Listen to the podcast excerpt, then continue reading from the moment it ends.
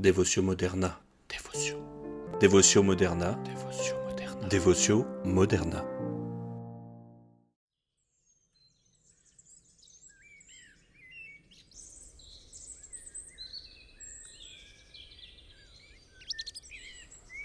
Non, tout n'est pas perdu pour quelque contretemps, pour quelque effet contraire à ce que tu prétends.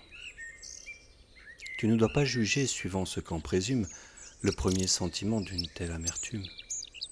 Et de quelque côté que viennent tes malheurs, toi-même aveuglément t'obstiner aux douleurs, comme si d'en sortir toute espérance éteinte, abandonnais ton âme à leur mortelle atteinte. Ne te répute pas tout à fait délaissé bien que pour quelque temps je t'y laisse enfoncer, bien que pour quelque temps tu sentes retirer ces consolations de toi si désirées. Ainsi, ta fermeté s'éprouve beaucoup mieux, et c'est ainsi qu'on passe au royaume des cieux. Le chemin est plus sûr, plus difficile, et pour quiconque même il est bien plus utile qu'il se voit exercer par quelque déplaisir que s'il est fait partout seconder ses désirs. Je lis du haut du ciel jusque dans ta pensée.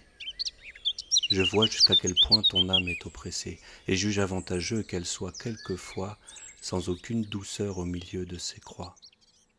De peur qu'un bon succès ne t'enfle et ne t'élève, jusqu'à t'attribuer ce que ma main achève, jusqu'à te plaire trop en ce qu'il a d'appât, et prendre quelque gloire en ce que tu n'es pas.